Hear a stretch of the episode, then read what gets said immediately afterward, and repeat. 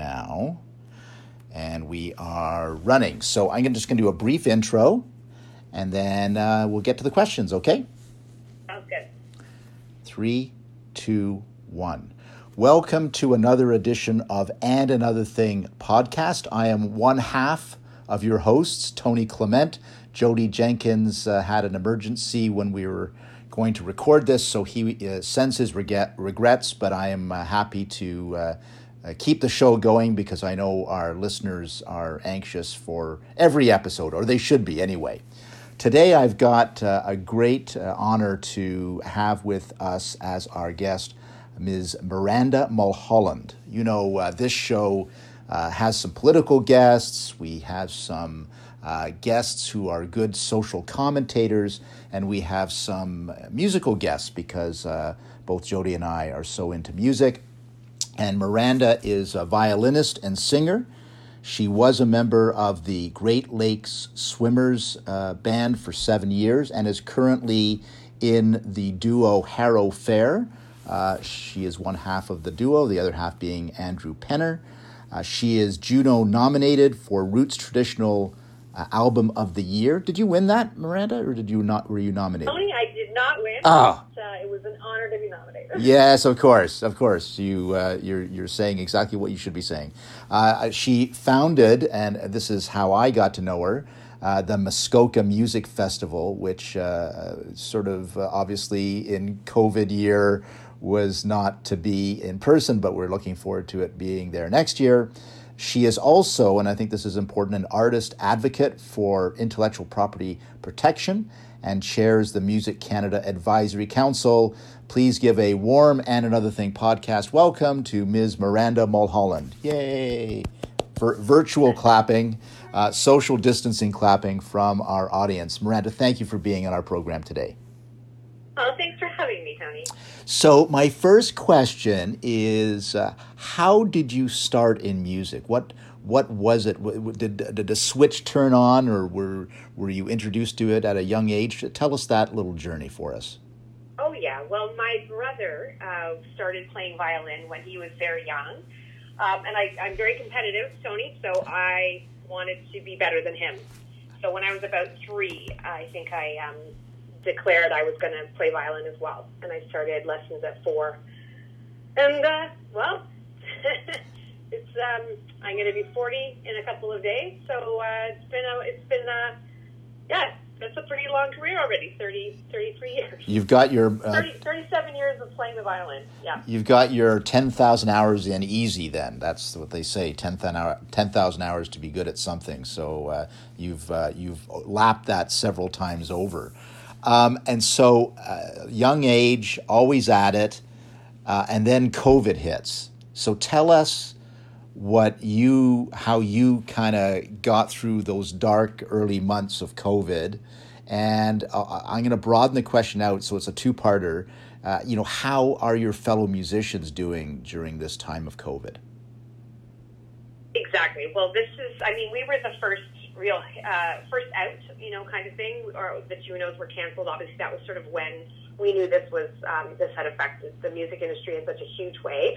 Um, and we're going to be the last back, really, because of just gathering um, how how we can actually make any kind of a sustainable living. You have to have people in in a room sharing an experience together. So, um, so sort of to the answer of your second question uh, it's pretty dire for a lot of uh, my fellow musicians.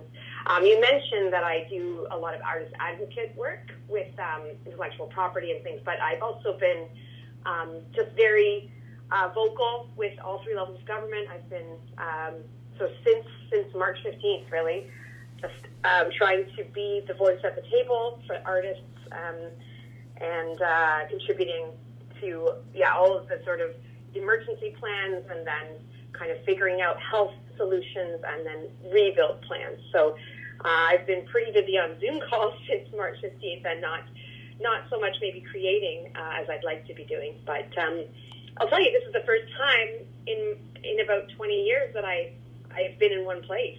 Yeah. As a touring musician, I've never been in one place for this long before. Um, so that's been kind of interesting. It's been kind of crazy, and and I, I know how uh, many musicians and artists are struggling with this, and others are trying to find refine their audience or to keep connected to their audience. There's been some great live streaming events uh, that I've I've watched uh, either for charity or for just just keeping their fans in the loop. So artists are being creative, which is great.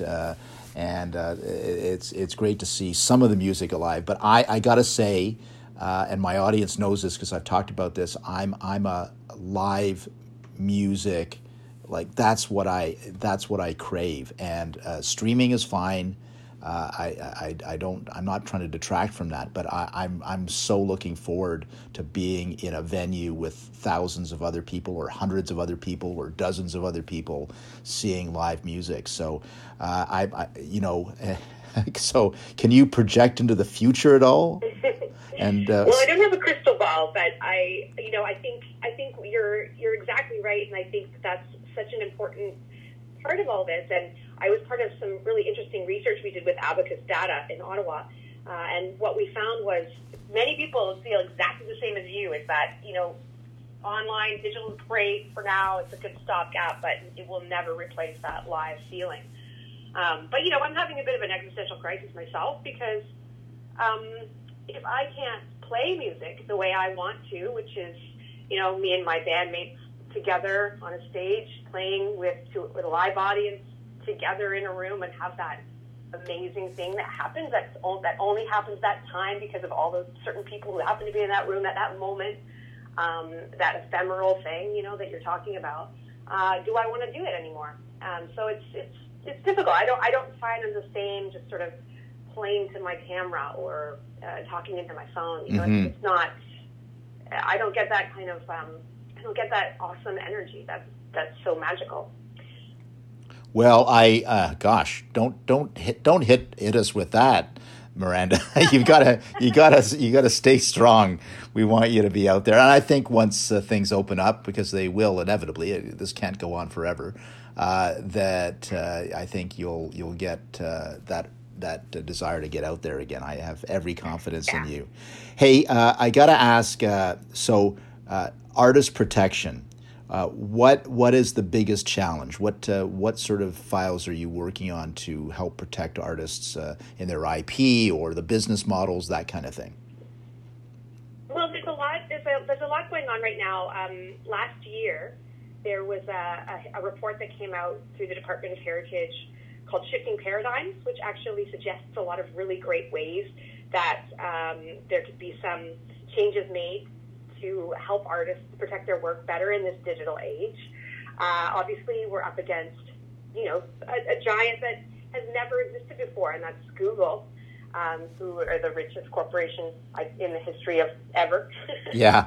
so, um, you know, and, and so they have very great lobbyists. They have all these, these, uh, they've got all the levers they can pull. But um, right now, you know, they're sort of the people who are letting the water out of the bathtub over here, giving everything away for free, and therefore uh, and claiming, you know, they've got some broad safe harbors that make sure that they don't have to pay the same amount. You know, they pay like one twentieth of what say something like Spotify pays.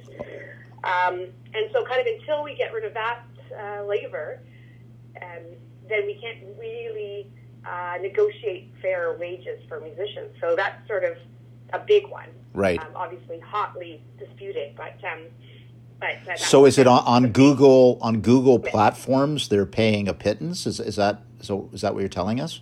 Yeah, you, well, YouTube. Um, oh, YouTube. Yeah, yeah, yeah, yeah.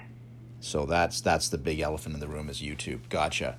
Hey, can I ask about the economics of mu- music streaming though? Because uh, I I learned recently that uh, there's evidence that art- artists are changing the structure of their songs because they don't get paid if people switch off the song before 30 seconds. And so, the, you know, uh, like I, I, think of the uh, the intro to Hotel California, where there's an, a long instrumentation to that song. Uh, that would never happen today because artists know they've got to get to the verse and they've got to get to the catchy chorus before 30 seconds, or people might switch off and they won't get their uh, royalty. Have, have, you heard of this before? Is this something that? Yeah, artists... it's really interesting, actually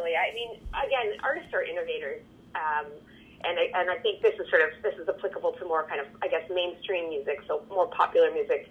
Uh, but yeah, absolutely, don't bore us. Get to the chorus. It's never been more real than now.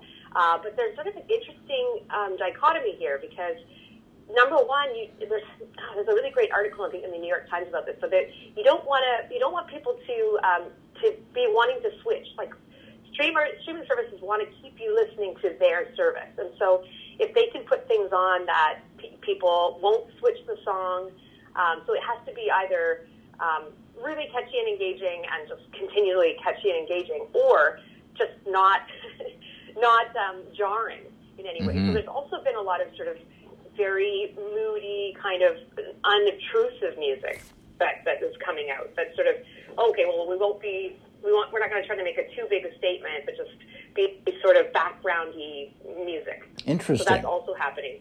Okay. Okay. So the ambient, more ambient stuff. That's the background. Uh, uh, things uh, you used to call it elevator music. I think that's a bit unfair, uh, but uh, just did different ambient sounds too, eh? Yeah, sort of wallpaper music. Yeah, yeah, yeah, yeah. So, uh, and the other thing that's uh, uh, was a concern before COVID was the economics of music venues in downtowns. You know, downtown commercial space uh, is always at a premium, and uh, landlords, you know, uh, want more and more. they're they're demanding higher and higher rents. And so I think there was a task force in Toronto that was looking at how to make sure that we still had music ven- venues in downtown Toronto. Is that something you're involved with as well? I was. I was involved sort of in the, I think the sort of second incarnation of that was the Toronto Music Advisory Council. Um, they're still going, and um, you know, more than ever, this is going to be very, very important because the venue ladder system is what gets us from your very first gig to playing Massey Hall. You know, and if you if you don't have a place to play uh, as you grow with your career and you, you bring in fans and you have more and more fans, so it has to have, has to be very different levels of, of venues, different sizes, um, you know, and, and, and accessibility. So, right, uh, right. so this is a huge a huge issue, and not just in Canada. I mean, this is worldwide. Um, trying to maintain venue ladders. And there's a Music Cities movement that's actually very interesting, which provides cities with a toolkit on kind of how to keep um, how to keep this robust. But you know, you're right. I mean, rents are skyrocketing. Um, it'll be very interesting to see what happens post COVID uh, with downtown rents because right. as so many people transition um, online. Uh, I mean, uh, like what about the TD tower? All those lawyers who yeah they can work from home. I mean, that that rent is astronomical. Well, that's an interesting point uh, that you raise. I hadn't thought of it that way, but of course, what, in my discussions uh, about commercial space downtown. Uh, we've got a lot of empty office buildings that are going to remain empty for a while, so maybe the, there'll be downward pressure on rent rather than upward pressure. So that's uh, that's something to look out for uh, for sure. Have you got any good on the road stories for us? uh oh. Well, it depends on how what kind of rating you want. well, we don't have a rating for the show, so you you can you can go all out here. Oh no. Um, well, you put me on the spot a little bit, but um, I, I got to think. I mean, I was in a band called the Mahones, uh, which was my first. You know, I went to opera school, um, and then did a full 180 and joined a Celtic punk band. yeah, the Mahones. Um, yeah, you know, we had some we had some pretty uh, hairy times, I should say. Um, but it was my very very first uh, touring experience. So I went, you know, right out of opera school, and then we had our very first gig. I remember playing the Marquee in Halifax, which is still there. Yeah. Um, owned by my, my friend, and uh, it, it's a, cr- a great, incredible venue. And it really was. They the Mahones is sort of around 2000, 2001. You know, in Celtic music, I don't know if you remember, but there were Celtic pubs in every city. They were just cropping up. Yeah. And um, you know, Great Big Sea was on the rise, and the Mahones as well. And so we had an incredible crowd at the Marquee, and I thought, this is amazing. You know, there's Jimmy Rankin coming to hang and party with us, and we had this, you know, really great time. The wine was flowing. The, the it was just fantastic. And then our second gig, we flew to Winnipeg, and we played um, this venue that is also a strip club uh, in the daytime, and then turns into a venue at night. And uh, And then I remember going to my hotel room, you know, and there was blood on the door, Oh. and my hair in the soap, and it was just, Ugh. oh my God, going from, you know, sold out show at the Marquee with, you know, Canadian celebrities and all this fun to this place in Winnipeg, the zoo, where, uh, where, um, yeah, strip clubs, those lottery machines, Ah. divey, divey place. And, um, you know, and I really, just in two gigs, had kind of understood what the music industry Yeah, that's right. Yeah, exactly. It's uh, not the glory that uh, everybody thinks it is. I got to tell you one story. Uh, I, I just listened to a, a, an interview with uh, Huey Lewis, uh, and uh, he was talking. He did that song, "The Heart of Rock and Roll," and um, uh, the uh, the interviewer said, "You know, I got a bone to pick with you because in the version that that it was in Canada." He would, you know, at the end of the song, he was shouting out, you know, uh, Toronto, Montreal, right? And uh, and uh, that was just in the Canadian version. So they had a different version. He he basically was in the recording studio shouting out names of cities so that they could have different cities in different countries for whatever recording was in that country.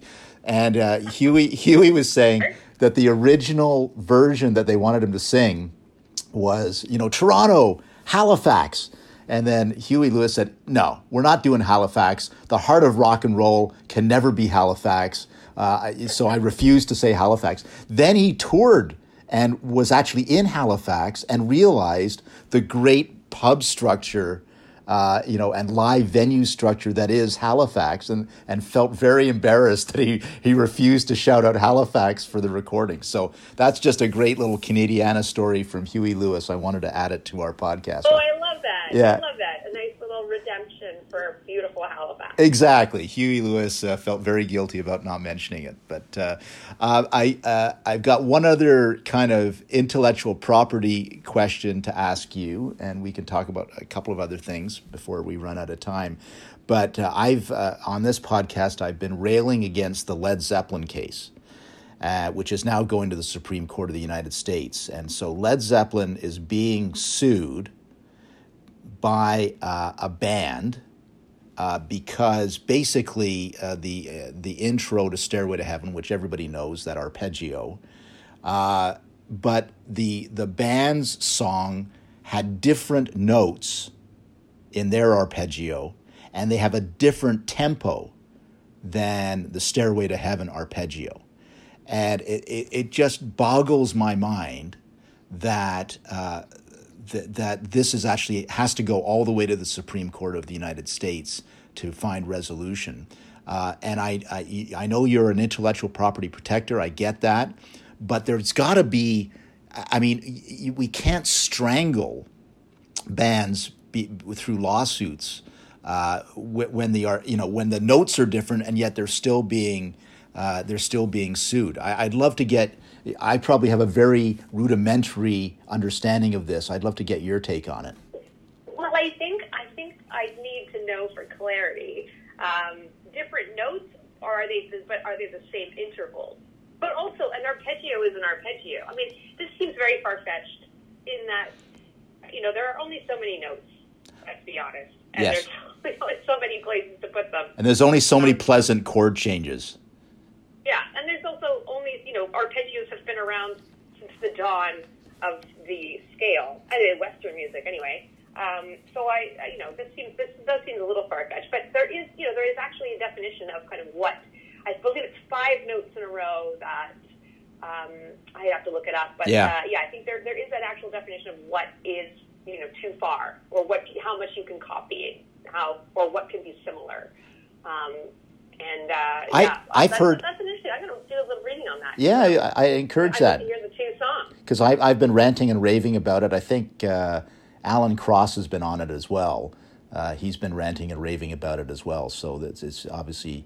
Uh, a- I mean, what kind of band has the money to do Led Zeppelin? Honestly, Yeah, I know. I know they're just they're they're still at it. I mean, it's it's it's crazy. So I that that begs the question: What do you do when you've got a? Uh, I also heard an interview recently with Nick Lowe, and uh, they they asked him, "What you know? How do you know you've got a, a song, and how do you make sure?" That it's your song and not just inspired by somebody else's song, and he said, and he he actually said, if the song sounds really good, I assume that I copied it from someone else. And then he has to do a whole research to make sure that that isn't the case. Uh, do you have a method uh, of making sure you're not copying from your subconscious? well, it, no, it's tricky. I mean, I think there's been some times when I, I wrote something and, um, you know, saying it to, to Andrew, just this, I've got this riff and I've got this, you know, and he'll say, he'll say, well, well that sounds, that sounds a lot like, you know, and then we'll play it and I think, oh God. I mean, actually, there was, um, I came to him and said, uh, I've got this song, uh, and I sang it to him, and we we worked on it. And then I was listening to, I was in the supermarket, and I heard um, Serena Ryder's Stompa, and uh, I thought, oh no, I've just written Stompa. um, so we had to change. But um, you know, I, I, I don't. I like to write with um, with words in mind as well. So um, they kind of come together like little snippets, uh, and then I sort of stitch them together almost like a quilt. Oh, so you don't do the me- melody first and then the lyrics? It's kind of uh, simultaneous. Yeah, they kind of come together, and um, and so because they're sort of attached at conception, I guess. Um, that's sort of a bit of a protector against uh, too much robbery. I mean, look, Tony, like, I mean, I have a degree in I got, you know, my, my music. I went to opera school, but uh, but I'm a real neophyte when it comes to classic classic albums. I mean, I, oh. I there's so much I don't know about popular music because I was a classical kid, and then I jumped into to you know sort of folk and traditional and um, and that and that whole area. So that's been really interesting because I didn't have a lot of those influences, and that's almost protected me from mm-hmm. too much of that. You know. Right. Right. Um, right. I don't have a you know I don't have a an obsession with Bob Dylan or anything. I mean, the great part about not coming to the party until later is you can just sort of get the best of the best and you don't have to go through right right right no. uh, just a little hint little hint for you a hard day's night is taken just so you know okay okay i'll write that down. Yeah. So muskoka music festival what's what's the future? I, I love that you're actually involved in creating a music festival. Kudos for that. What's what's the future of that festival? Well i'm really i'm so proud of it. You know this is our this is our fourth year, so we'll be going into our fifth year next year. Obviously, a very different year, but we still were able to pivot. Uh, the magical word of 2020. Mm. We um, we filmed a bunch of musicians. We I, I, I picked a hand picked a really great group of musicians. We filmed them at Blue Rodeo Studios, and they uh, the videos were shown before the movies at Muskoka Drive-In. Right. So so we did a really cool like little thing, and they were all summer long, and I got to introduce every band um, via video. So you know, we kind of had a placeholder, which was great, and I got to pay the artists, which was really important to me that that artists are being paid during this time. Um, and then we're just sort of regrouping and uh, figuring out what it's going to look like. I mean, there is no, you know, we don't we don't know. So um, I'm I'm going to be pretty um, just try to remain uh, versatile and, and nimble as we think about next summer. But um, you know, the, the one of our events is um, we take over music on the barge for one of the Sundays in Gravenhurst and Gull Lake Park. Uh, and I really can't think of a safer venue. Yeah, it's great. And, um, yeah, great venue. The stage is distanced in the water, so uh, the band can remain safe, um, and the and then people on the on the on the uh, grass or the beach, or you can come in your boat. So I, I mean, I think that we'll at least have um, an option there. Right. Um, and I'm excited about that. And um, but you know, it, it, it means so much to me because my great great grandfather built the Opera House. He was the mayor of Gravenhurst and had the Opera House built on the main street, and uh, that's where that's our main venue for the festival. So you know, I'm really I'm really hoping that we'll be able to return. Uh, in in an, uh, you know at a gathering capacity because it is a magical weekend for me and been really special. Oh well, uh, we all very much enjoy it, and uh, it's it's so exciting when I think about it. So next year is going to be a big year because it'll have the return of the music festival. Presumably, we'll have the Junos 50th anniversary show, uh, which uh, is very exciting to consider. You know, Canadian Music Awards, uh, 50 years of that. So I, I just, uh, I'll be doing, I'll be crossing a lot of fingers and toes and uh, doing a lot of mantras and doing a lot of praying to make sure that all of that is possible next year, right? Yeah, absolutely. Yeah, this um, you know this has really brought the live music industry to its knees, and uh, you know we have seen innovation, of course, but um, you know artists artists were very are, very, are the most vulnerable really in, in this in this uh, live music community. Uh, they're at the heart of it though. Mean, so many artists employ so many people, and uh, if they can't work, everyone's out of work, and um, so you know we have to we have to support them and, and and make sure that that artists know how much they're loved and valued, and you know go to go to your favorite artist website, buy albums, buy merch. You know there's there, there are albums being released. Uh, you know, Haim has a new album out. I think St. Vincent has a new album out. Uh, these are, uh, by, by, the way, I just mentioned two female, uh, uh, one a female band, one a female artist. Uh, lots of amazing music going on because, despite COVID, and so you're a female artist too. You must be very proud of, of how female artists are really taking the stage by storm these days Well, you know, we've been here all along, but it has been the representation in the music industry has has been. Um, you know, it's woeful, sort of, especially if you get to executive levels at uh, at, rec- at record labels, and you know that does definitely influence um, what gets picked up and who gets played and how they're marketed. Uh, so I'm glad that there is more of a focus. There's been some really great research on this. Uh, radio stations, you know, the, the shocking amount of of uh, discrepancy between what how men uh, male bands played and uh, and female musicians played, and um, you know it is changing. So still still the case though, right? Hmm. Pardon? It's still the case uh, that that discrepancy. Oh, absolutely, and wow. especially at certain types of radio, you know, rock or um, country. Mm-hmm. So um, you know, but it is changing, and there's more awareness about it, and that's uh, that's really good. You know, when I I, my, I have a band called Belle Starr that we we we were signed. Um, uh, in about 2013, and you know, we were called, you know, girl band. It's like a just it was just the way that we were marketed, the way that we were discussed. Mm-hmm. we um, we were it, it was hard. You know, we understood we had some advantages because we were all three women who played music, uh, all played our instruments very well and um, sang, but. Um, but we also, you know, we felt very disadvantaged in, in a number of other ways as well. So I've certainly experienced experienced it from all over. I mean, even being the only girl in the band, you know, right. swimmers, I was the only woman, and um, so many people would ask as we came into the venue, you know, whose whose girlfriend I was, rather than that I was just a musician in the band. So I mean, wow, it's it's changing, but it's slow. Yeah, well, keep at it. Uh, I, I've been telling people my favorite uh, COVID album so far has been Fiona Apple's "Fetch the Bolt Cutter- Cutters." I don't know whether you've had a chance to listen to oh, that. Oh God, so good! Yeah, it's so good. your favorite album should have been "Sins We Made" by Harrow Fair. came out, I think, the same day, or maybe. Oh, is, is that right? Okay, so much good stuff out there. I just want to thank Miranda Mulholland again from uh, us here at And Another Thing podcast for being our guest today. Very, very interesting. And of course, uh, you've got my full support. And uh, Jodie Jenkins, were he here, would say the same thing. We want live music and we want uh, to see artists and want to pay for artists for live music. So uh, keep at it and we'll, uh, we'll catch up with you because I think this story is ongoing. Thanks for being part of our show. Thanks, Tony. Thanks for having me.